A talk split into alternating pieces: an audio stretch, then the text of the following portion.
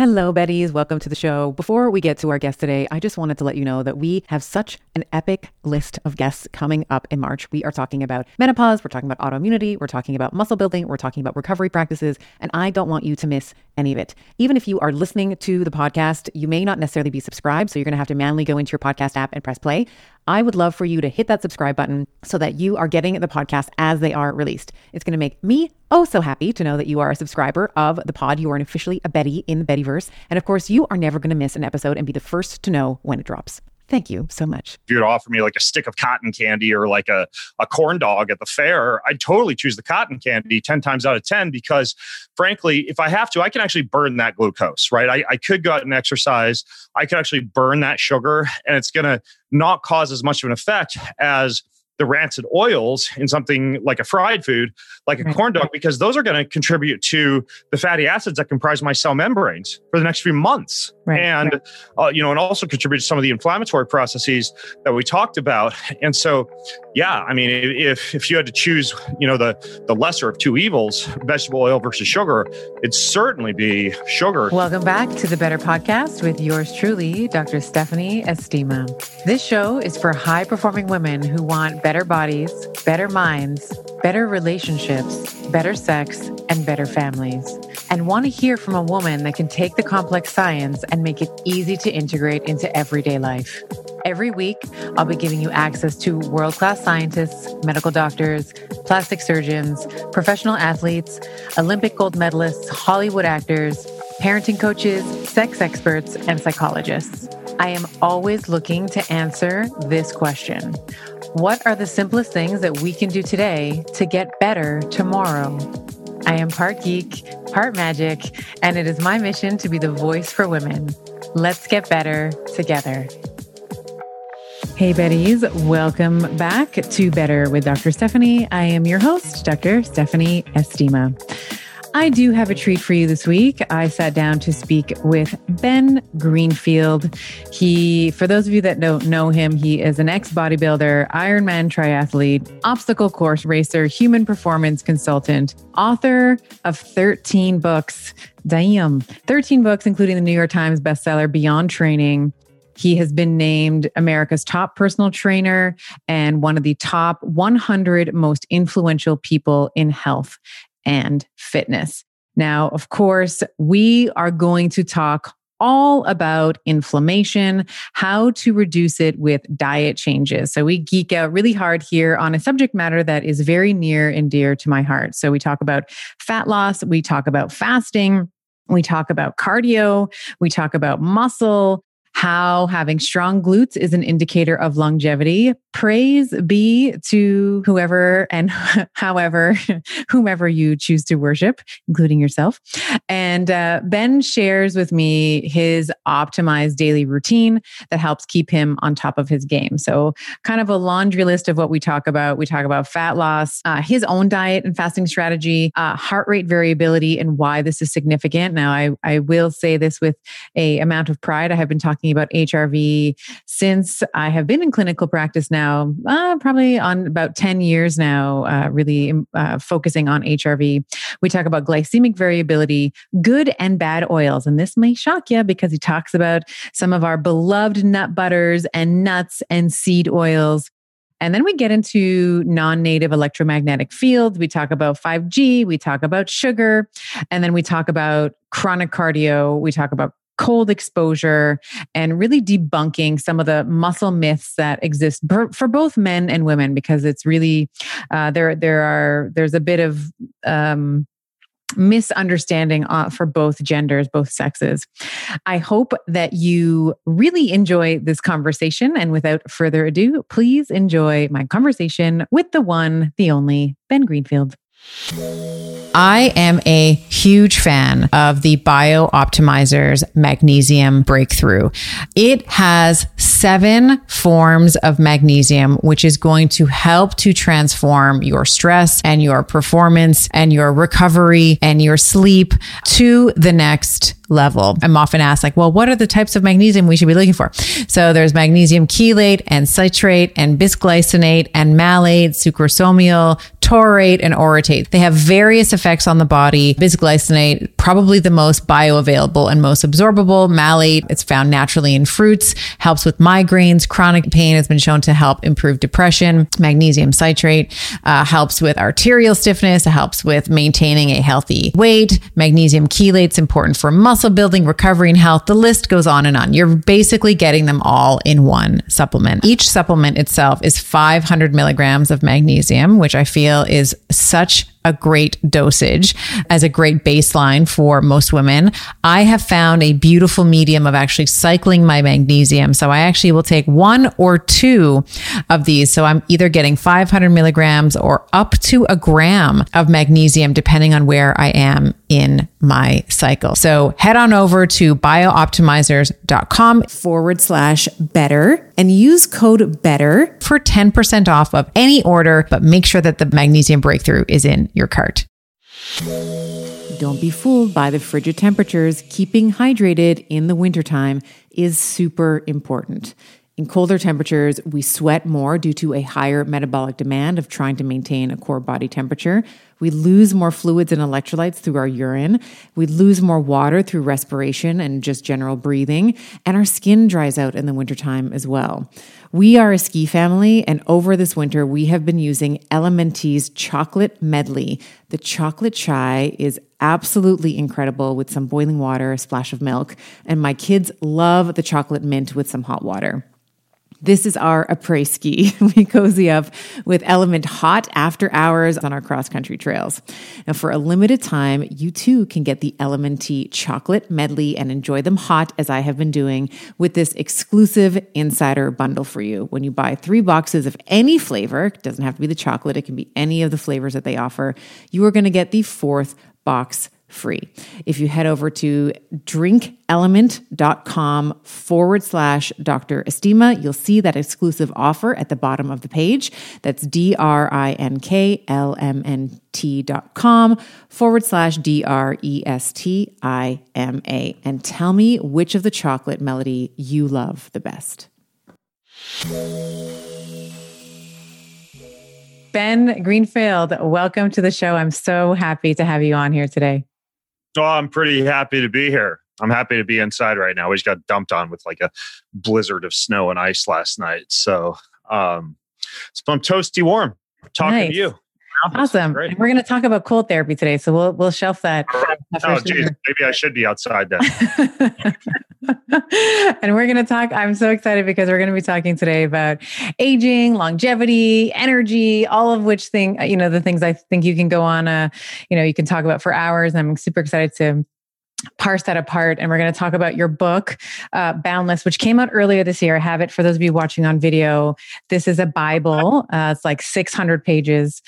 Um, but before we actually dive into like the geeky stuff one of the things i actually loved about the book and this is going to sound weird but in, in preparing for our conversation i loved the about me section. Like i read that a couple times before i actually got into it and just for the listener i'll give you like a little highlight. I won't read the whole thing but graduated high school at 15 years old graduated university at 20 uh, you were when when you graduated you were uh, working as a personal trainer a spinning instructor you were strength and conditioning coach.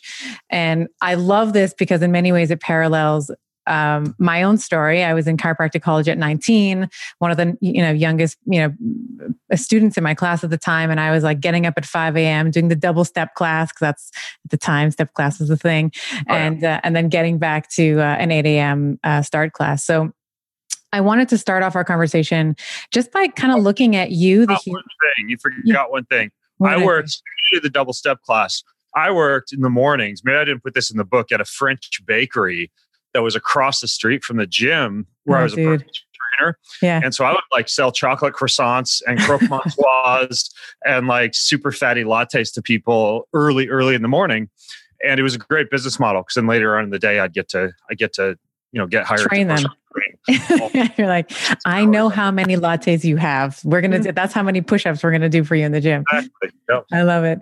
Um, so I was I was curious before we kind of get it, because I know you have like you are a super geek, like you have so much wisdom.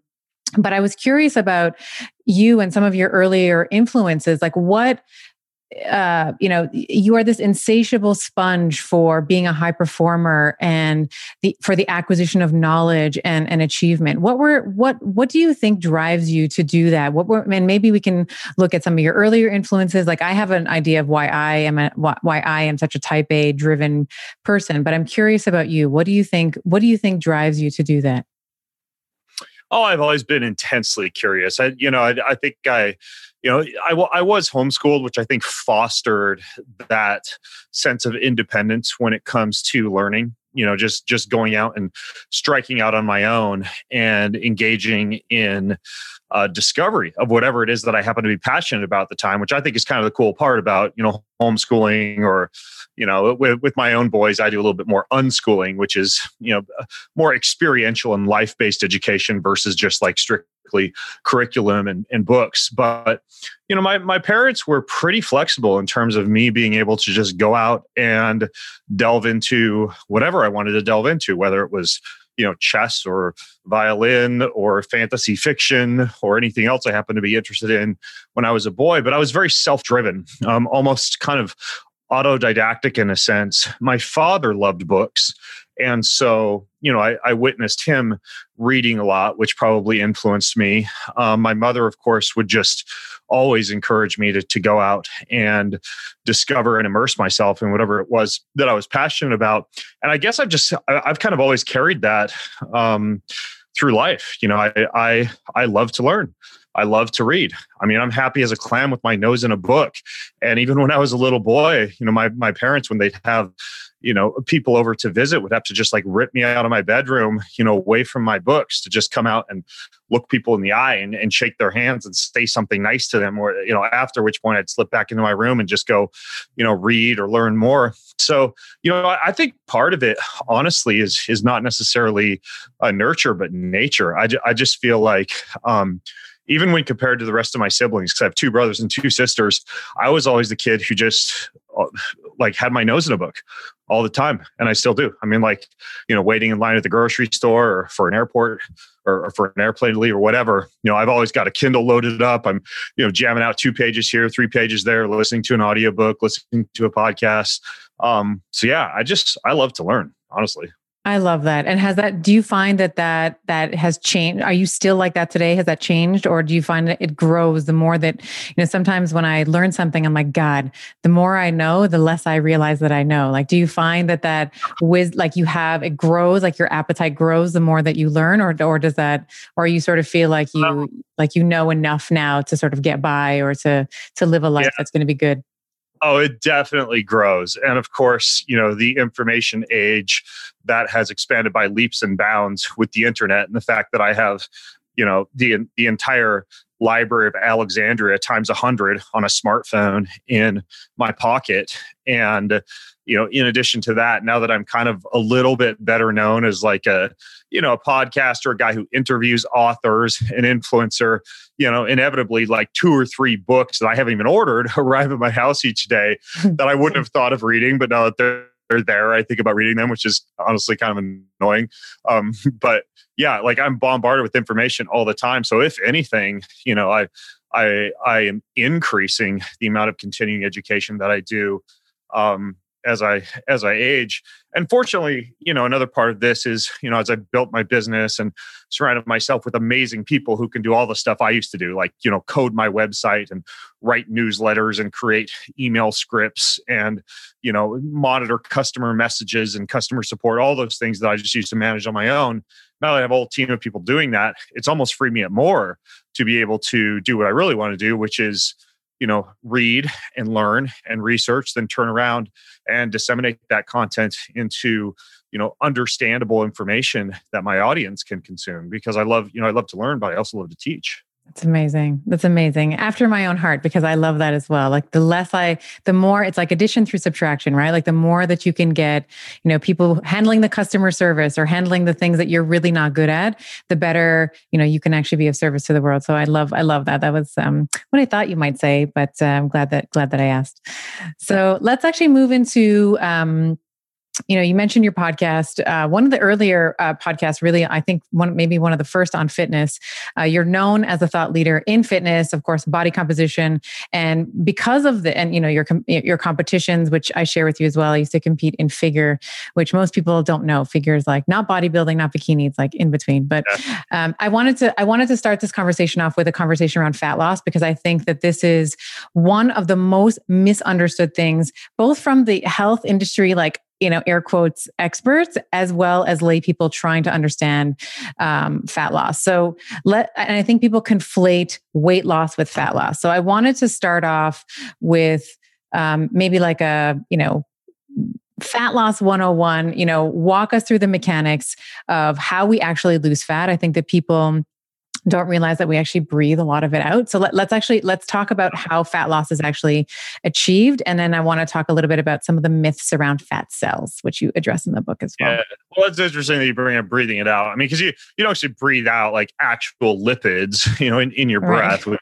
right. your you know fat cells, but you do breathe out carbon, you know, in the form of carbon dioxide, and you know triglycerides and fatty acids when you tap into them for energy are broken down into primeiro uh, among other things, carbon, which you which you actually do convert to CO two and breathe out. That doesn't mean by like breathing heavily throughout the day, which actually from a from a stress standpoint would probably not be a good idea versus like deep relaxed nasal breathing during the day. That you're going to like lose more fat if you just like hyperventilate all day long.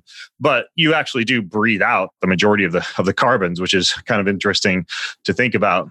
Um, that's why if you go to like an exercise physiology laboratory and you want to find out how much fat you're burning, they hook you up to a mask typically. That's like the gold standard accurate measurement for for testing of your fat burning capacity or how much fat you're burning at rest or during exercise they'll put a mask on you and then measure the amount of carbon dioxide you produce and the amount of oxygen you consume. I used, I used to run a physiology lab, so I do this on people all the time. And you come up with what's called the respiratory quotient, which is essentially a reflection of how much fat versus how much carbohydrate you're burning. And you can do this at rest, laying on your back, or you could do it like on a treadmill during exercise. And the lower the RQ, the more fat that you are burning uh, in any given state. And so it's kind of cool because, you know, as soon as somebody gets up from their resting state and you put the same mask on and put on a treadmill, you can see the curve gets higher and higher and higher towards carbohydrate burning simply because fat you know it, it's it's a very uh, efficient fuel. You have tens of thousands of calories of storage fat in your body. Even a very lean person has like 40,000 calories of storage fat on their body. But the way that fat is broken down which is via a process called beta oxidation in your body. Um, it's a little bit of a, of a slow process. It produces a lot of ATP, a lot of energy currency, but it's hard to be able to engage in that process when you're exercising at very high intensities. Uh, your body shifts to needing glucose, needing carbohydrates. That's one of the reasons people who are on like strict ketosis can have trouble during, say, like a CrossFit workout, just because they don't have enough carbohydrates on board to fuel those, those very, very intense spurts of exercise. Uh, but basically, um, you're you're going to primarily burn fat at rest or during you know low level aerobic exercise such as walking and conversing and anything that's not kind of creating a burn in the muscles or causing you to breathe very heavily simply because it's it's your body's preferred fuel for that slow efficient pace. And the cool thing is by doing little tricks like um, you know waking up in the morning and doing an easy aerobic workout for like 20 to 45 minutes you know like a walk in the sunshine with your dog or an easy yoga session or something like that especially if you're fasted you can actually train yourself to improve your fat burning efficiency. And you'll see a lot of people who will do stuff like that you know in conjunction with limiting the amounts of sugars and starches that they consume their respiratory quotient will drop because they're burning more fat at rest. And then the cool thing that happens is if you're also doing things like aerobic exercise sessions in a, in a fasted state in the morning, you'll find that that RQ will also stay lower during exercise. I mean, you can train your body to burn more and more fats during exercise. And the other interesting thing is that as you're burning more and more fats, you're also kicking off more ketones. And so those ketones are also a, a really readily available and, and clean source of fuel for the brain, for the diaphragm, for the heart. That's why a lot of people who, again, limit sugars and starches or engage in intermittent fasting or, you know, shift towards a higher healthy fat intake or, or enter into periods of, of ketosis cyclically throughout the week, they, they often do, you know, report better mental function or better ability to be able to engage in endurance activities or more stable energy levels just because you're not getting a lot of the up and down blood sugar roller coaster rides that you get when you're relying upon carbohydrate as your primary fuel source. So it's really interesting. Like fat, fat's super efficient. You have tons of it. Um, you know, if, if you're really a hardcore exercise enthusiast, you still gotta gotta have a decent amount of carbohydrates on board again for those those higher intensity activities. Um, but you know, for for a guy like me, you know, I I kind of like to be a good fat burning machine, but I also like to exercise hard and swing kettlebells and play tennis and things like that. So my own diet, the way I set it up, is I'll simply restrict carbohydrates all day long and not really any carbs. You know, I might have like some some bone broth or coconut milk mixed with some some ketones or ice and stevia and make like a nice nice kind of like higher fat lower carb smoothie for breakfast. I might have some roasted vegetables or roasted you know lower starch compound like like pumpkin say for lunch with some fish or some meat or some leftovers from dinner. And then for dinner you know i will include like 100 up to 200 grams of carbohydrates in the form of you know sweet potatoes or yams or, or beets or a little red wine or dark chocolate. And that kind of tops off my energy levels for the next day's uh, workout. And so i'm pretty much kind of like in ketosis fat burning all day long giving myself some carbohydrates at the end of the day uh, which briefly knocks me out of fat burning mode but is also advantageous because it allows me to do things like a hard workout the next day that would maintain you know muscle levels aesthetics fitness etc and then i rinse wash and repeat that throughout the week. And for somebody who really like digs the gym or likes being active or plays sports it's kind of a cool scenario because you can have your cake and eat it too. You burn fats all day long you top off your carb levels at the end of the day and then you go straight back into fat burning mode after that. And the other thing that that i'll often incorporate in that scenario is I'll do like an, an overnight fast for 12 to 16 hours and then at some point during that fasting period, like let's say I stop eating at 7 p.m. at night, and then I'm not going to have breakfast until like 10 a.m. the next day. Well, sometime between when I wake at 5:30 a.m. and when I have breakfast at 10 a.m., I'll do like I mentioned, like a 20 to 45 minute walk in the sunshine or sauna session or yoga session in a fasted state. So I'm kind of training my body how to burn how to burn more fats for fuel while I'm fasted. And that, that's actually a really good way to keep yourself from accumulating excess adipose tissue as well. That's great. So, so great. And I, you know, in the book, you talk about, you know, we won't go through all 16, but you talk about 16 reasons why uh, someone might not be burning fat. And I wanted to highlight a couple, a couple of really important ones that I think people maybe miss, don't think about. Uh, one is inflammation and the other one is glycemic variability. And you touched on, on GV just now uh, in terms of like how you structure your meals. But let's start with, let's start with chronic inflammation. And I think that what you know users uh, listeners of the podcast can appreciate you know an acute inflammatory episode. Like you know if, if it's a physical if it's in the physical vertical that might be like you know a fall off a ladder or you injure yourself at the gym or something. Um you know but and maybe like a, a, that might be a distress a eustress might be exercise. Um, but chronic inflammation this sort of low grade subclinical inflammation can be the reason why for many even though they might be practicing eat less move more calories in they're watching their calories versus their calories out might like the the the weight might not be um, shifting for them. So can you uh, can you outline for us what are some of the reasons why we might or, or some of the ways in which we might be experiencing this subclinical what i call chronic low grade inflammation Yeah, yeah, for sure. I mean, there, there's a lot of things that can cause that type of inflammation. You know, some things are very obvious, like, you know, inadequate recovery from an exercise session because you're just beating yourself up with weight training or say like a CrossFit workout or a high intensity interval training session every single day without properly recovering. You know, that's why I'm a huge fan of using some kind of a wearable, you know, like a like a ring or a wristband or, or something that will track what's called heart rate variability uh, which is essentially a really, really gold standard way to measure whether you are recovered. And even if you can't go out and say get a blood test every day for for a good inflammatory metric like HSCRP or fibrinogen or, or homocysteine or cytokines, you know, there's all these blood measurements you can get for inflammation, which which is smart to do, you know, on maybe like a quarterly basis to see how you're doing as far as your internal biology goes. You're not going to go out and get a blood test every day, but the cool thing is that uh, by tracking your HRV and ensuring that it stays relatively high on a consistent basis, you kind of have a corollary to how recovered you are and how high your inflammation possibly is. Um, just because HRV is a it's a really good metric for things like inflammation, stress, readiness to train, recovery, etc. So just over exercising would be one thing.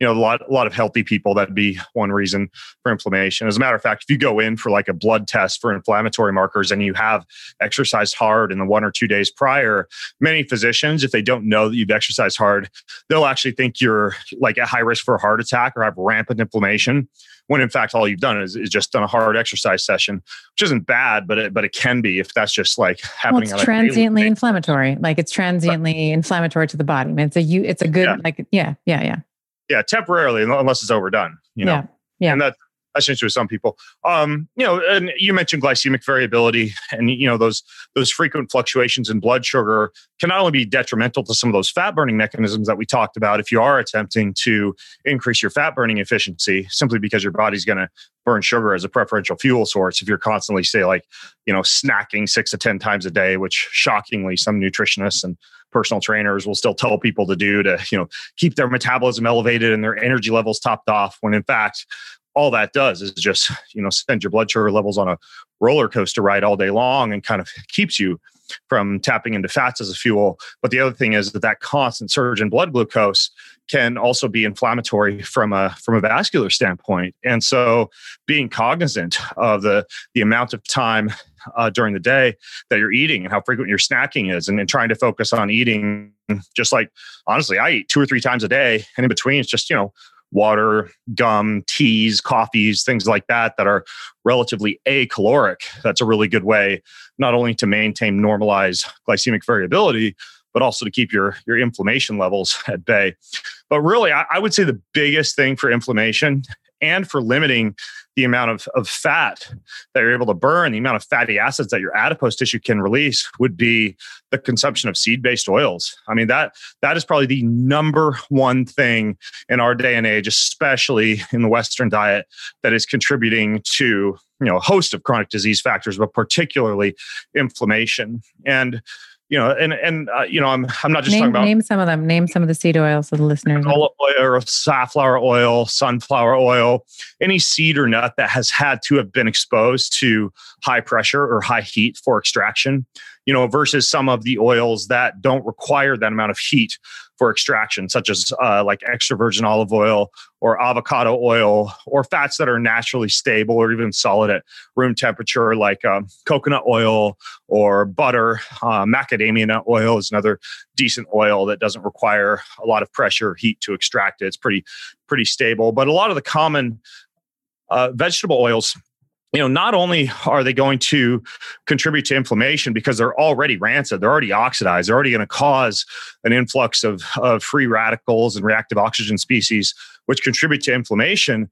But they'll also, um, you know, this is really interesting. You know, linoleic acid, particularly, which is a, a pretty significant component of vegetable oil, it can actually induce a little bit of um, almost like like a highly insulin uh, sensitive state, which uh, within fat cells, which you'd think would be a good thing. We always hear insulin sensitivity is good and insulin resistance is bad.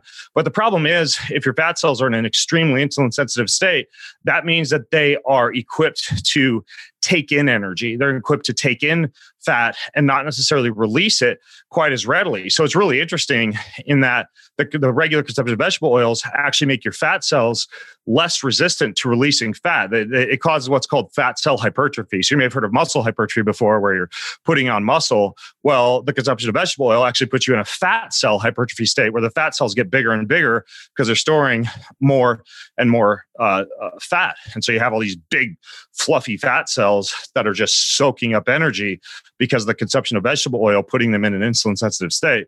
And so that's, you know, that in addition to inflammation kind of makes vegetable oils a, a one-two whammy. So yeah, over exercising, over snacking, or just rampant glycemic variability, uh, consumption of vegetable oils.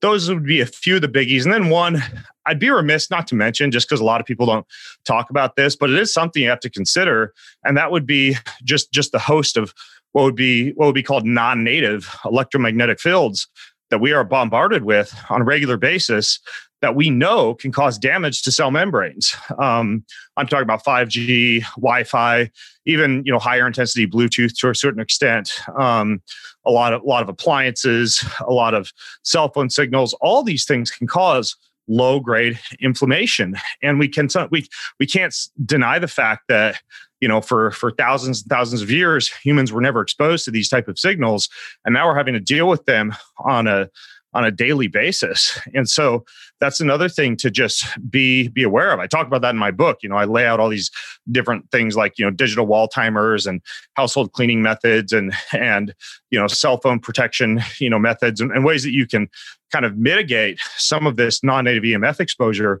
But that's actually it's it's it's pretty significant, especially if you're living in you know an urban environment or you know you're constantly tied to technology. It's it's just it's something to think about for sure. In addition to some of those dietary and movement factors. Yeah, we have um we just moved into our our new house and in our previous house we could never shut the Wi-Fi off because the alarm system was tied into the Wi-Fi. But this time oh, around yeah. we got smart. So we were like we're going to put a SIM card in the alarm system so we shut off the Wi-Fi every single night now and then that thing has its own like landline so we can always that's smart. Yeah. It, I yeah. That, that's similar to I I just hardwired mine. Oh, I hardwired my whole house actually with just like Cat seven metal shielded Ethernet cable. So there there's no need for Wi-Fi. You just walk in any room. There's an Ethernet port, and you just connect the the cable into your computer. Or I even have adapters that allow you to connect to your phone. So I don't have to have my phone on. You know, if I want to download yeah. something or text or whatever, I can have my phone connected to Ethernet, which is amazing. Mm-hmm. That's great. I love that. And I love what you're saying about vegetable oils because I think, uh, and in the book, you actually say this, I think that these can be actually more detrimental than sugar, right? And when we think about sugar, you know, it's, we've kind of, uh, when we think about the pendulum of, you know, vilified compounds, right? Like it was cholesterol used to be the big thing and fats were like the big no no. And it's almost like now the pendulum has swung the other way where sugar is the devil, insulin is the devil. And you know, while I'm a big advocate for a carbohydrate appropriate diet, I'm not saying that you should just have all the sugar, all the cakes, the cookies, the crackers. I am incredibly bullish on sauna as a therapy for recovery, heart health, and overall aging well. I personally decided on an infrared sauna from Sunlighten because of the range of far wavelengths and near infrared wavelengths that it offers. Saunas help with detoxification and rejuvenation to rid your body of toxins. It helps with heart health by improving circulation, reducing blood pressure, and helping keep the arteries supple. It helps with muscle recovery by easing the tension and soreness to recover faster. And of course, stress reduction. With the warmth and the relaxation of sitting in a sauna, it's crucial for hormonal balance and achieving achieving a state of well being necessary for a strong physique and a strong mind. If you visit sunlighten.com slash better and use code better to get a discount. That is sunlighten, S U N L I G H T E N dot com slash B E T T E R and use code better at checkout. I do think that the um, the vegetable oils i agree like this was a really good point in the book that you made where it, the vegetable oils are actually you know more oxidizable more rancid and actually create activate some of these like nrf2 like these inflammatory pathways in the body. And sugar yes okay we're going to have like this po- you know maybe have this postprandial rise in, in glucose for like two hours but then it's done right but the, it's the cognitive dissonance and like the beating yourself up and the oh my god i can't believe i had the piece of cake and like i've ruined the thing uh, i've ruined my diet. I'm, I'm like, there's something wrong with me. I think that that can actually cause more damage, right? Because now you're increasing cortisol and these counter regulatory hormones uh, around sympathetic, yeah. you know, around the yeah, sympathetic dominance. I, I, say in the book, you know, if you were, I think I give an analogy like this. If you were to offer me like a stick of cotton candy or like a, a corn dog at the fair, I'd totally choose the cotton candy 10 times out of 10 because, frankly, if I have to, I can actually burn that glucose, right? I, I could go out and exercise. I could actually burn that sugar and it's going to not cause as much of an effect as the rancid oils in something like a fried food, like a right. corn dog, because those are going to contribute to the fatty acids that comprise my cell membranes for the next few months. Right. And, right. Uh, you know, and also contribute to some of the inflammatory processes that we talked about. And so, yeah, I mean, if if you had to choose, you know, the the lesser of two evils, vegetable oil versus sugar, it'd certainly be sugar, simply because it can be burnt. And, and active individuals, you know, we know that you know, for me, you know, back in my Ironman training days, when I'd consume like a fructose and maltodextrin 200 calorie gel while hammering on my bike down the highway, like that's that's not doing anything from a health stem. You know, maybe a little bit of gut fermentation or something like that. We all know endurance athletes fart a lot, but you know, in terms of like actual metabolic damage, my body's burning that. You know literally, you know, almost as soon as it comes in. As you're drinking whereas, it, yeah. Whereas, yeah. whereas if I were to be, you know, say, say like, you know, eating a, a burger in that same situation, it'd be an entirely different metabolic scenario. And you know, I should I should name one thing just because I I realize probably a lot of people listening in they are healthy, they're not out. You know, say like eating um you know vegetable oil drenched pasta at PF Chang's or something like that. But you know, the probably the number one thing uh, that I that I see in the diets of healthy people that contribute to the type of inflammation and resistance to fat loss brought on by these seed moist oils I'm talking about are the nut butters and the nuts. People eating, you know, almonds, macadamia nuts, trail nuts, this healthy superfood nut butter that you got. Um, all of that pretty much contributes to the same type of inflammation that we're talking about. And it, you know, the more the more research I've seen over the past few years on seed and nut based oils, you know, I always used to have like a big uh, canister of, of almond oil in the pantry that I could just slather on top of smoothies or or you know spread on some type of a meal. I'd even like you know I'd bake a pumpkin and and put you know one of my favorite things to do is put like honey and sea salt and almond butter mm-hmm. on the mm-hmm. pumpkin and I like I rarely do that anymore. If I do it, it's like once a week that I might dip into some nut butter. And even then, I know it's one of the worst things I could be putting into my body in terms of like a a, a, a, very popular quote health unquote food that really is not that great for you. I, I, think most people would benefit a ton from just like trying to quit seed and nut butters for a month. You know, pay attention to your inflammation, pay attention to your weight, pay attention to your energy levels. Yeah. And um, you know, I I, I think that's probably the biggest one in, in the health sector is nut and seed butters. That's such a good because those are still polyunsaturated fatty. They're still unstable, right? They don't have all. When you look at the molecular structure of it, there are you know there are double bonds. There are like you know I always talk about saturated fats like coconut oil. It's like all the seats are taken up at the table. No one can no one no one else can sit there. So you yeah, can't they're have all, calorically dense. They're highly palatable. One yeah. could argue that they're that they could be worse than some ice creams, right? Like I if if you were to offer me almond butter versus say like coconut ice cream, I do the coconut ice cream just because it's, it's, not as inflammatory as the almond butter. And you can squat after.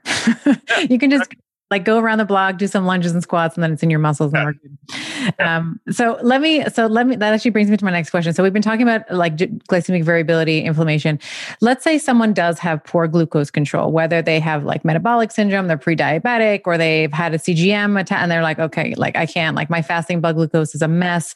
Um, what would be some of your favorite ways to begin to improve that? So we talked, I, you know, I just kind of told you my little hack around Thanksgiving. Like we go for like, we do squats and lunges around around the block after like the big turkey and stuff. But what what are some of your favorite ways to in general, like not just over like a holiday, but you know, in terms of taking a longer lens to things in terms of improving GV? Right. Well, in extreme cases, you know, we know from companies like Virta Health that are doing a lot of lifestyle and nutrition based interventions for, for for type 2 diabetes we know that you can see like pancreatic beta cell regeneration and restoration of the ability to produce insulin simply by adopting a higher fat lower carbohydrate diet. And I'm not saying that that diet works for everybody. You know, some people might have a, you know, an absent gallbladder or poor liver function or, you know, something like the ApoE44 gene or familial hypercholesteremia or something else that predisposes them to not doing quite as well uh, with a high fat, low carb diet. But painting with a broad brush, mitigation of carbohydrates and replacement of those carbohydrates with this type of stable fats that we were just talking about and a, a more kind of like Mediterranean approach, higher in omega 3 fatty acids. Um, you know, uh, partially a, a, slightly higher intake of like the stable saturated fats. That that can be uh, one really good way to to manage the glycemic variability. But then from a from like a daily lifestyle standpoint, low level physical activity throughout the day. I mean, even something as simple as adopting a habit of walking for anywhere from five to 15 minutes after every meal. You know, I, I wear a continuous blood glucose monitor, and that's fantastic for controlling postprandial glycemic variability. Um, strength training, because muscle is actually it's a disposal storehouse for glucose and just sucks it up very readily.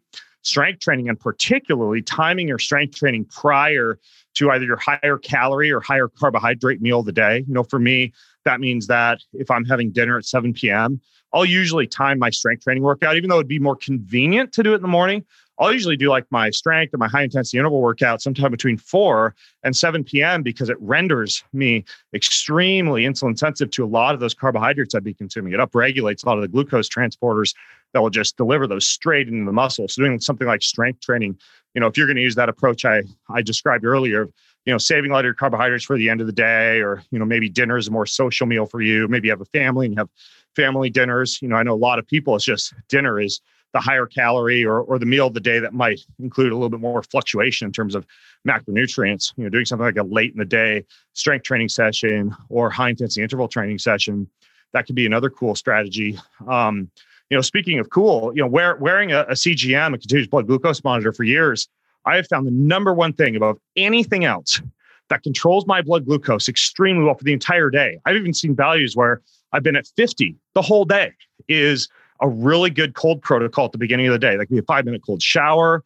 It could be a cold soak. It could be um, dipping into a cold like lake or river or ocean. I have many clients uh, who you know who have come to me who and then their main focus is metabolic health, and they're doing like three cold showers a day. You know, we'll do one in the morning, one in the evening, one at some point, kind of time before after workout, and you know, exposure to cold is you know, in, in my opinion, one of the most underestimated and um, and, and and and least talked about ways, but yet most powerful ways to control glycemic variability, just like being cold. And you, know, you also see a shifting of of your white stored adipose tissue into metabolically active brown fat, which is also great. You know, just just because you need that brown fat to generate heat to keep you warm, which is why your body makes it after you've been doing cold thermogenesis. But man, some type of cold protocol is amazing. And it's even better if you time it, like I mentioned, when you're in that fasted state. I talk about this in the book about how one of the best ways to stay lean year round is do an overnight intermittent fast of anywhere from 12 to 16 hours, kind of closer to 12 for females, closer to 16 for males, because females tend to get a little bit more endocrine disruption in response to the longer intermittent fasts. And at some point during that window, do like 20 to 45 minutes of aerobic exercise and finish up with like a five minute cold shower or a five minute cold soak. And you know then go forth and you know have your breakfast in the next couple hours etc but man that that cold exposure on a daily basis is fantastic for controlling blood glucose fluctuations. That's great. And I live I live on the East Coast. I'm in Toronto. So we get winter, like we get winter okay. winter. So that's such yeah. a great thing for us to like I like to do my workout in the morning. So to kind of go I actually take the boys, my I, I I'm homeschooling my boys right now. So I'll do my workout early in the morning and then I'll take them for, you know, what right now it's a bike ride. But in the wintertime it'll be like, you know, through the snow and we're like up and down. So that's like a really nice, really nice tip too. Cause I think a lot of people, as the weather gets cooler, people tend to hibernate, right? Like we act like and we stay inside. And, you know, doing, making yourself uncomfortable, I think is actually the theme there. Like when, and we'll talk about, you know, I want to talk about sirtuin activation and NAD and all these different things with you. But I think that one of the one of the keys i think in general is like if you are uncomfortable like in in the in terms of cold like if you're just shivering a little bit you're doing it right. Like you're activating your sirtuins the mitochondrial biogenesis helping with your circadian biology all of those things the bat to the like the, the brown adipose tissue uh, conversion from from white um, uh, adipose tissue i think is all all super valuable as well. Yeah absolutely Yeah. Let's let's touch on chronic cardio. Um, because I have women who come to me for a lot of times it's weight loss and they'll say, but I'm working out. And you know, you dig deeper and it's like, well, I'm doing five spin classes a week, uh, or five high intensity interval training things a week. And, you know, they're of course they're waking up early to do it, right? So we know that women have longer sleep cycles than men. So they're waking up at 5 a.m. to get into the spin class. And, you know, and then when, you know, you kind of dig a little deeper, there's no resistance training happening, all the and then of course their sex hormones are like a gong show. So, um, understanding that, and, and I know that there's a huge debate around like what kind of cardio is the best and understanding that it's much more nuanced than steady state cardio good or steady state cardio bad um, let's let's just first talk about the implication of doing longer like too much cardio so this like chronic cardio and why that tends to downregulate right. uh, muscle formation and tends to upregulate uh, our body fat. You know, I, I like to look at things from a pure physiological standpoint.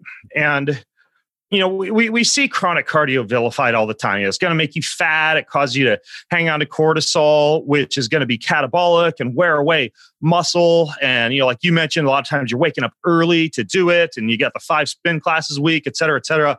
Well, that's kind of true and, and, and kind of not. Um, so here's the deal you can't do too much chronic cardio if you're doing the right type of cardio. Um, it's just fine. The human body is, is designed to be a fat burning endurance machine. We can outrun or out out distance any animal on the face of the planet if we were, you know, assigned to go from point A to point B, say 3,000 miles. We, we human beings are incredibly efficient at burning fat and at moving long distances at a low pace. And we see our hunter gatherer ancestors. We see a variety of indigenous tribes, you know, moving, hunting, gathering, gardening, constantly walking, bending, lifting, and just engaged in this low level physical activity all day long. I mean, even right now, while I'm talking to you, anybody watching the video see I'm walking on a treadmill. And I'll often do this, you know, walking on a treadmill or walking outside, having consultations with people, doing podcast recordings, etc. You know, sometimes I'll walk eight to 10 miles a day, sometimes for, for, you know, a week in a row. And yet my inflammation is extremely low. My cortisol is just fine. And that's because you have to define what you mean when you vilify a certain form of cardio. So back to physiology, we were talking about the respiratory quotient and the fact that you can measure the amount of carbohydrate burnt during exercise, the amount of fat burnt during exercise. You get to a certain intensity at which you cross what is called your aerobic threshold. You begin to shift into carbohydrate utilization. This is when the legs might start to burn a little bit. You start to breathe a little bit harder.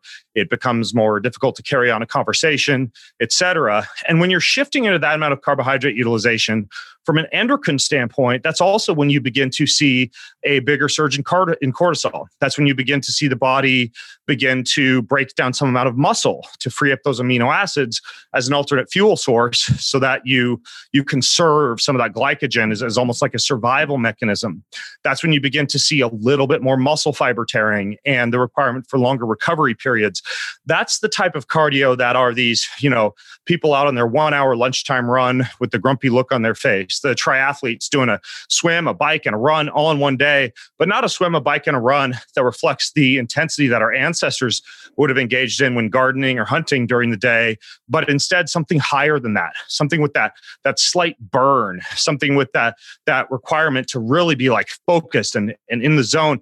And you know, I hunt, I bow hunt. And you know, when I go out for like a five day hunt, sure, there's a couple times I'm like climbing a hill, or maybe I see an elk, you know, two miles away with with my scope, and I got to cover a lot of territory pretty fast to get to where they're going. That I probably do cross into that threshold zone of like the the more uh, damaging form of chronic cardio if that were done on a repetitive basis. But frankly, most people I find um, aside from that small subset of the population that's just obsessed with and addicted to cardio, the triathletes, the marathoners, the, you know, the, the, well, it seems I don't want to, um, it's the know, dopamine be, insufficient type A achievers. Right. right. And I don't want to stereotype too much, but yeah. I tend to do this more than men, you know, like the hour and a half long elliptical trainer sessions. Yeah. Yeah. Yeah. Women are just they're they're innately better at endurance than men um, and and and drawn to it a little bit more and sometimes you know a little bit nervous around like the heavy weights and some of the things that would actually be pretty beneficial for them to be doing but ultimately uh, what I find aside from that subset of the population is a lot of people they don't move enough. If you actually look at their step count, they're doing a hard workout at you know 5 a.m. CrossFit workout or whatever, and then they're kind of congratulating themselves, slapping themselves on the back, and either over consuming calories the rest of the day or just like sitting a lot of the day because they've they've done their workout, bro. And you know what I have most of my clients do is they shoot for the same as me, at least ten thousand and preferably fifteen thousand steps a day. Um, that's just constant. Take all your phone calls while you're walking. Get a treadmill workstation. Move, move, move. Take the stairs. Stop for little Pomodoro breaks of jumping jacks, and just basically simulate. Even if you're in like an office or a cubicle or a you know what would traditionally be a sedentary setting, that low level physical activity throughout the day that's great, especially when paired with a few strength training sessions a week that are hard and heavy, a few high intensity interval training sessions during the week that aren't long, like 20 minutes that have a few exhausting intervals thrown in. And then the chronic cardio, like you do not need much of that at all um, unless you've chosen that you want to do an Ironman triathlon or a marathon or something like that, and then you're just going to have to bite the bullet and do it. But don't fool yourself into thinking that's a way to achieve good body composition or lose weight. It's a way to get well, you already described, Stephanie, which is cortisol, muscle loss, uh, holding on to fat, and you know general inflammation, water retention, bloating, etc. So it depends how you define cardio. I'm a huge fan of chronic cardio all day long that is below aerobic threshold. Once you get above aerobic threshold, it's pretty rare that that should be the type of exercise that you're choosing for aesthetics and body composition versus high intensity interval training and weight training. Again, unless your goals are performance related, like a triathlon or a or a marathon or something like that. Well, what you're describing is NEAT, right? It's non exercise activity thermogenesis, which is what we all should be ascribing to. It's much more low level. You know, I was talking to uh, Dallas Hartwig and we were talking about this idea of becoming this movement.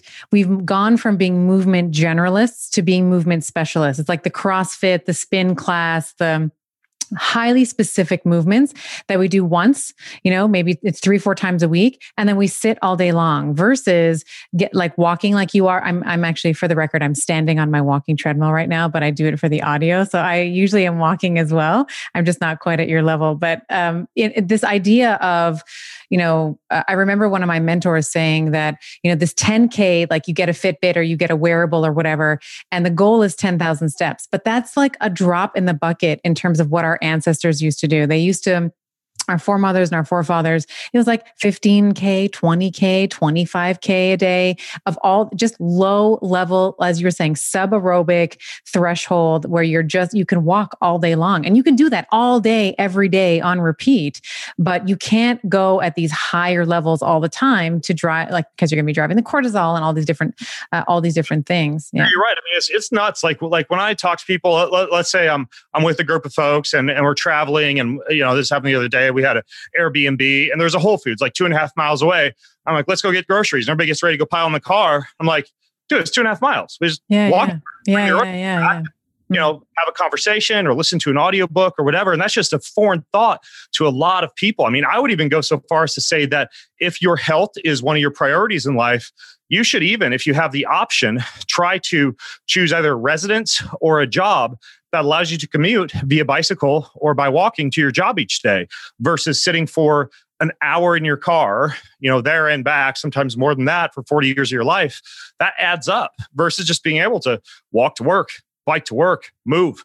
You know, that's that's the way that we're built and, and intended to be to be living. Amen. Let, let's talk a little bit about muscles. We've been talking about cardio. Um, I want to debunk some myths around muscles and i think it's a little different for men and women. I often when i when i speak to men it's like more muscle equals better. And for women it tends to be like oh i don't want to bulk which is like i hate that word. Like i just want to look toned which means like i mean i don't know what the, i mean i think about tone in terms of sympathetic and parasympathetic tone in terms of nervous system tone. That's actually a thing but being toned in fitness like this is a word that gets thrown around. It doesn't mean anything. So let's talk about um, why bigger muscles for men are not always uh, functional and why it's really important for both men and women to be lifting heavy stuff. And it's actually the quality of the muscle uh, that works. Let's talk a little bit about that. Okay. Yeah. I mean, you know, and, and me being a former bodybuilder, I certainly had to deal with this. Uh, the, the fact that a, a large amount of muscle not only requires more endogenous antioxidant production to quell a lot of the free radicals that can be produced by excess muscle, especially excess muscle. It's all, you know, just for show, not necessarily for go. And from an evolutionary standpoint, doesn't even make sense. Like why you'd have all that extra calorie consuming muscle in your body they aren't necessarily using for anything. You got to carry it, you got to cool it. And uh, furthermore, we see a lot of issues, especially amongst folks like bodybuilders, in terms of like cardiomegaly, excess cardiac stress, excess, you know, ventricular hypertrophy, uh, joint issues. A lot of the stuff that goes hand in hand with a level of muscle that goes above and beyond what you'd naturally be able to maintain without spending you know an hour to two hours in a gym every day and eating an excess surplus of calories especially protein to be able to feed that muscle. And when you look at longevity parameters uh, particularly in the book i get into a lot of studies done on telomere length and on inflammation in terms of, of people who weight train. What you find is that the the longer living populations or the people with with the with the slower rate of telomere shortening, which is a, corollary of excessive aging, um, you'll or, or really a, a, a, decreased rate of telomere shortening would be a corollary of of of uh, increase um, uh, longevity. Uh, what you see is it's the the very fast twitch, powerful, functional, um, small, compact muscle fibers that seem to impart the greatest longevity benefit. So it's not the amount of muscle, it's how fast the muscle can use, how functional it is. Um, and also, arguably, and I recently interviewed author Joel Greene about this, the amount of like cross linking and adhesions within that muscle tissue, dictating that the best way to really train your body from a strength training standpoint is uh, a couple of times a week, do like a heavier strength training session, like a full body, let's say like a, a five by five up to a five by 10, deadlift, squat, overhead press, maybe maybe a clean if you can do some power type of exercises and a, let's say a shoulder press or a row. And then a couple of times a week do the more powerful activities that are lighter in weight like you know burpees lunge jumps uh, kettlebell work even sports like tennis or basketball or anything relatively uh, explosive. And then finally you know and i'm just i'm not talking about the, the entire exercise scenario because i got you know, a chapter in the book where I just lay everything out from, you know, mitochondria to VO2 max to lactic acid tolerance and beyond. But just speaking from a pure muscle standpoint, those couple of heavy strength training sessions a week, those couple of lighter, powerful sessions each week, and then addressing the kind of the fact that muscle grows older faster when it has more cross linking and adhesions in it, doing like 10 to 15 minutes every day, if you can carve out the time of foam rolling, mobility work, work in a deep tissue massage, you know, one to you know, one to two times a month if you can, or, you know, I, I try to get one on a weekly basis. I just have a, therapist come to my house in the evening and, and work on me. And I, you know, I, that sounds like something some rich effer would do, you know, who's having a massage therapist come to your house all the time. But I honestly just like, I paid for massage like a year in advance. So I actually get pretty affordable massage. Oh, well, now with COVID, that's actually how they're working because all the clinics are closed. So they're coming to, I mean, you've got to wear, I mean, at least in Ontario, you got to wear a mask, blah, blah, blah. But, you know, we have the same thing too. And that's actually how they're still staying in business. So it's not just for rich, whatever. It's actually how they're, how we're supporting local businesses right now as right. well. Exactly. Yeah. I put massage therapist like 1500 bucks at the beginning of the year. And that, that gets me through like the summer, which yeah. is amazing. Massage every week. So, so basically, yeah, strength training a couple times a week powerful, lighter training a couple times a week, and then deep tissue work. Really, that's how you maintain young, vibrant muscle that imparts longevity versus the old school bodybuilder esque approach, which is time consuming, damaging to the body, requires more antioxidants, takes a lot of energy to carry and cool, and is largely not functional nor associated with longevity. And frankly, I mean, really, it's kind of silly too because it's not like most people don't even consider that attractive anymore. Like that's still like a relic of like the you know the eighties. Right, right. It's in a very niche. It's still yeah. very niche or very niche. Yeah, yeah. It, it still shocks me the number of dudes that think that women actually think that it's attractive when you know you you can't get your your arms any closer you know to your armpits. so big. I mean, it's just. It's and they have chicken legs. They always have chicken legs. They have like huge shoulders, biceps, and then they got little itty bitty calves as well. Yeah, I get it. My legs take a lot more mental fortitude to train, and yeah. I, am to get beat up by a bunch of bodybuilder bros now. But uh, a lot like um, it's kind of funny. A lot, a lot of the big buff bro guys that I know can't don't have the the neuromuscular or capacity to handle like an ice bath, and those are the same type of guys that don't train their legs. Right. Right. But the, when we're thinking about when we're thinking about building muscle, whether it's a female or a male, the point is we want to work is it is the point to work the muscle to exhaustion. I mean, there's a different there's like many different roads to Rome. Like you can do the super slow, you can do the high intensity, the explosive type of stuff, you can do high reps, low weights. Like I remember uh even just compete I mean, I was at the time I was, you know, the week before like peak week right before the show, it was like I was you know water depleted and you know calorie depleted and so i did like high reps low weight just so i can get like the mechanical stimulus and like get a little bit of a a, a yeah. pump in there is the point that the muscle needs to be worked to exhaustion like no, no matter which you know way you do it like what's the how do we build muscle yeah, some of the newer research by Brad Schoenfeld and others shows that you don't necessarily have to go to exhaustion. That it's more the time under tension. Yeah. Uh, and yeah, but but still, I would say that from a pure like minimal effective dose and time management standpoint, one single set to exhaustion actually gets you similar results as like three to five sets that don't take you to exhaustion. If you just like the gym and it's your happy place and like your moving meditation or whatever, sure you could do like, you know, five sets of 10 of five different full body exercises. But if you just if you just want the functional muscle and want to get in and get out, one single set to exhaustion, like a 10 to 20 minute workout, can actually get you some pretty impressive parallels to multiple sets that might not go to exhaustion. So, as you alluded to, there's kind of more than one way to, to skin the cat. So, yeah. I love his work. Actually, I'd love to have him on the podcast. He talks about like the 10 sets per week when we're thinking about hypertrophy, like a minimum of 10 sets per week. And you can divide that in any number of ways, right? It could be one set, like one session with 10 sets. It could be, you know, whatever two five sessions with two whatever whatever right? So it's very his his stuff is really interesting. I love it. And the other the other thing i wanted to bring up which you talked about in the book and i love I, I wanted to make sure that we cover this is glutes. Like our glutes predict longevity. And i wanted to bring this up for the ladies because there's going to be ladies that are listening. All my ladies that are listening are going amazing i got a big booty. Like i'm going to live a long time. But the point the point is not just to have a big butt even though that's a good thing but it's to prevent it's to make sure that the glutes have power right? It's to make sure like if you were at a steakhouse, you know, they would talk about the marbling of the meat. We don't want that in the human form. We don't want this fatty infiltration of like we want glutes. We want strong, powerful, explosive extensors, right? Glutes are part of the extensor uh, group, um, part of the extensor group. Uh, but can you speak to a little bit about how glutes predict longevity and why it's important that we're not getting this like fatty infiltration of the muscle as we age?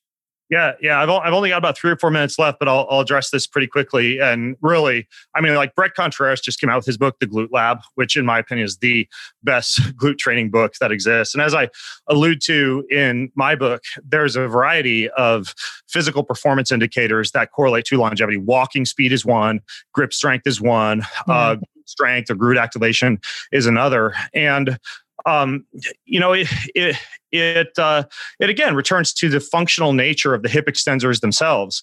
And I'm a huge fan of of hip bridges. I'm a huge fan of even something like Kegel exercises when you're on an airplane or a train in which you're co-contracting the glutes along with the pelvic musculature. Um, I'm uh, I'm a big fan of even using things like electrical muscle stimulation for people who've forgotten how to use their glutes to kind of turn them back on during exercise. And you know, I, I dealt with that when I was coming on my triathlon days. I use electrical muscle stimulation to retrain myself how to use my glutes. And now when I do things like hip thrusters, et cetera, I can feel those glutes contracting a lot more readily. I mean, I, I'll I'll share with you this is just kind of like a, a fun little anecdote and maybe a maybe a, a, trick that people can use as, as a as a parting gift for me. Um, so I have a, a vibration training platform, and those are actually not that expensive. One thing they're known to do is allow you to recruit more musculature for whatever exercise you're doing on it due to the oscillation of the vibrating device. And like my top exercise that I do for my glutes, and I'll just do this as a finisher for one of my strength training workouts. I'll do like three sets of these or one set for two minutes to failure. As I plant both heels on a vibration training platform, and I'll do a set of hip thrusters or hip bridges to exhaustion, just laying on my back, both heels on the vibration platform, flip it on, you know, for one or two minutes, and then just do super slow, focused hip thrusters. And I, I, can get as much of like a glute burn and glute activation from that as I can from using like, you know, one of Bret Contreras's glute thrust machines with a whole barbell loaded up on my hips. So that's that's one of my top ways to train my glutes. Um, in addition to um, sex, I mean, honestly, sex is not only is it fun and enjoyable, but it's one of the one of the best ways to train your glutes just because there's so so much thrusting, so much squeezing, so much contracting probably that and, and, my hip bridges are my my two top glute training methods. And honestly, sex keeps you young, man. Like if you can continue to send, like you talk about being reproductively useful, like you know, tricking your biology into talking, like staying reproductively useful. And we talk about this on the podcast a lot, ladies. It's all about as many orgasms as you can get in terms of resetting the hormones and helping with all your vitals. We've been talking about, you know, muscle and body composition here, but heart rate and blood pressure and oxygenation perfusion and activation in the motor cortex. Like sex is i mean you can talk about all those things sort of like once or twice removed but it's actually like one of the best things that you can do for your health is being engaging in a regular sex life um, whether you have a partner or you just you know you have a toy and you call it your partner and you get after it right? So i'm glad that glad that you brought that up um, so just just to respect your time here uh, i wanted to just maybe pull all this together i'm going to have to get you back on the podcast because I still want to talk to you about uh, stacks and some other the fun stuff in your book. But what's that? I wish I had more time.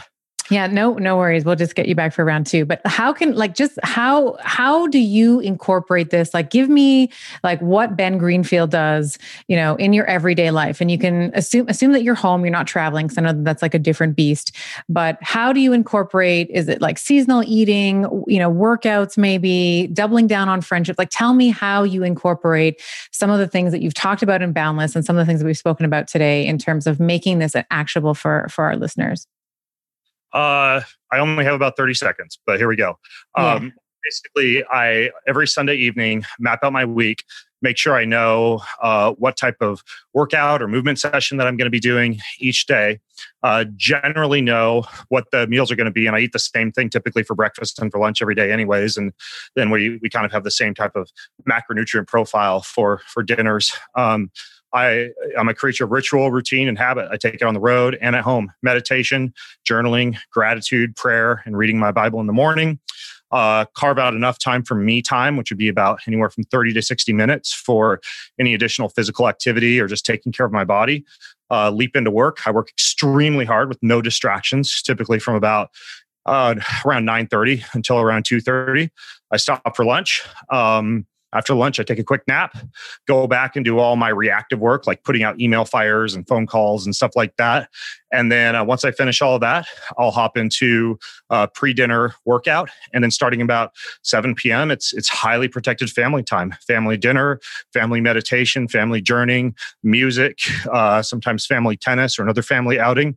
And uh, you know, then I get up in the morning and rinse, wash, and repeat. But it's just about creating habits and rituals and routines. And I, I have a whole chapter of that in the book about how exactly I, I set that all up. Awesome. We will have all of these links uh, in the show notes. I just wanted to thank you so much for your time and just plug quickly plug your podcast where people can interact with you uh, if they want to find out more. Yeah, just go to uh, bengreenfieldfitness.com and uh, all my stuff is there. Awesome. Thank you, Ben. It's been a pleasure. Cool. Thanks, Stephanie. I hope that you found this conversation enlightening and fun. It's always fun to talk to Ben. Uh, he's very, very charismatic, very animated, and I enjoyed our conversation very much. And he and I talk a lot about very similar concepts in terms of fat loss, in terms of chronic low grade inflammation, in terms of cardio and muscle building. So it was a real treat to be able to speak with him. You'll also find if you want to do a deeper dive on some of these topics, you can go through some of the geeky magics that I have produced on uh, steady state cardio, on fat loss, and on some of the hormones. So, in particular, C is for cortisol, is going to do, uh, I think, will serve you really well there as well. And we'll put the links for those in the show notes. Now, if you have listened this far in the podcast, you are my special one. You are my special Betty. And I always like to leave little Easter eggs uh, in these outros because, you know, for you to commit to completing the podcast is really, really important to me. So I wanted to thank you for that. And if you are finding this podcast valuable, I have a little ask of you, if I may, for you to rate the podcast on iTunes or rate it on Spotify or Google or wherever you listen to the pod. It helps more Bettys find the podcast. And then we can expand and we can expand our Betty army and we can help more women make better decisions for their health. So if you feel so inclined to do so, a five star uh, rating or even better, a review, and I would love to be able to read it out at the next episode that we have. So I hope you have a wonderful week, Betty. I hope you found this really useful, and we will see you real soon. I hope you enjoyed today's episode. For those of you who want to continue on this week's Geeky Magic Carpet Ride with me, visit bettershow.co forward slash show notes. You'll find research, links, summary notes, musings that I prepared in preparation for the podcast, and I often throw in some of my best practices, bonuses, and links. All the juicy bits are in there for you. And now for the obligatory legal and medical disclaimer. This podcast is for general information only, and the advice recommendations we discuss do not replace medicine, chiropractic, or any other primary healthcare provider's advice, treatment, or care. In the consumption of this podcast, there is no doctor patient relationship formed, and the use and implementation of the information discussed are at the sole discretion of the listener. The information and opinions shared on this podcast are not intended to be a substitute for primary care, diagnosis, or treatment. This episode is brought to you by yours truly, Dr. Stephanie Estima, and Leverage. Leverage handles all production, creates the images that you see on my social media, and takes out all my awkward pauses. They are my secret magic bullet. You can visit them at getleverage.com forward slash better.